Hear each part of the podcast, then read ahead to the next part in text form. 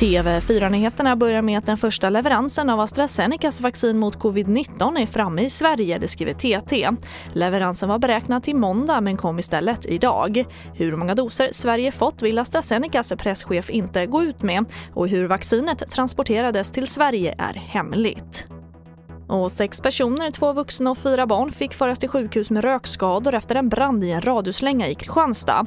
Branden är nu under kontroll och polisen har spärrat av bostaden. Tidigare under natten mot lördag brann i en frisersalong i Kristianstad. Den branden är rubricerad som grov mordbrand men polisen ser i nuläget ingen koppling mellan bränderna. Och vi avslutar med att det har varit extremt många viltolyckor i norr den senaste veckan. Polisregion Nord säger till SR att det rapporterats in 540 djurpåkörningar, vilket är 200 fler jämfört med samma vecka förra året. Förklaringen är enligt polisens viltsamordnare att det snöat så mycket att djuren har svårt att ta sig över plogvallarna när de väl kommit ut på vägarna. Och det var det senaste med TV4 Nyheterna. Jag heter Charlotte Hemgren.